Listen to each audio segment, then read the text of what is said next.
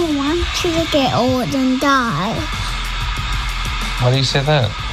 Because you will get old and then you will get died. Well, I mean, it's part of life.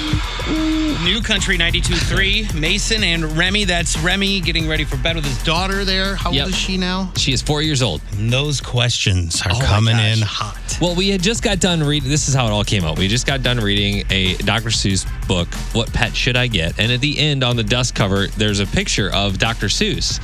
And kind of looks like grandpa a little bit. Kind of looks like grandpa.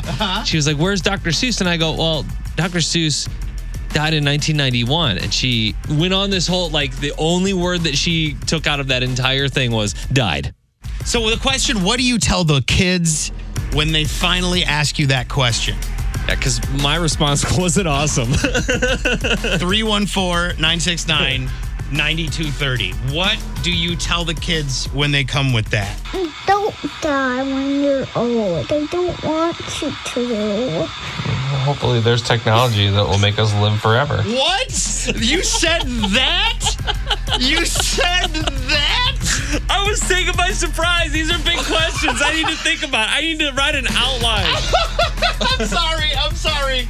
Hopefully, there's technology that will make us live forever. That's a nightmare, dude. it's a zombie. You're like a brain in a bottle. I know. Look, in retrospect, I realized that I might not have. That's why we're on the air with this, and I'm asking the question. No worries. We don't have to talk about it, okay? Love we you. talk about it in the morning. she Sure. still has questions. like, how are you going to live beyond if there's technology, Dad? no, what do you say to the kids when they come with that question? 314 969 9230 or Facebook, New Country 923 FM. Look Mason and Remy up.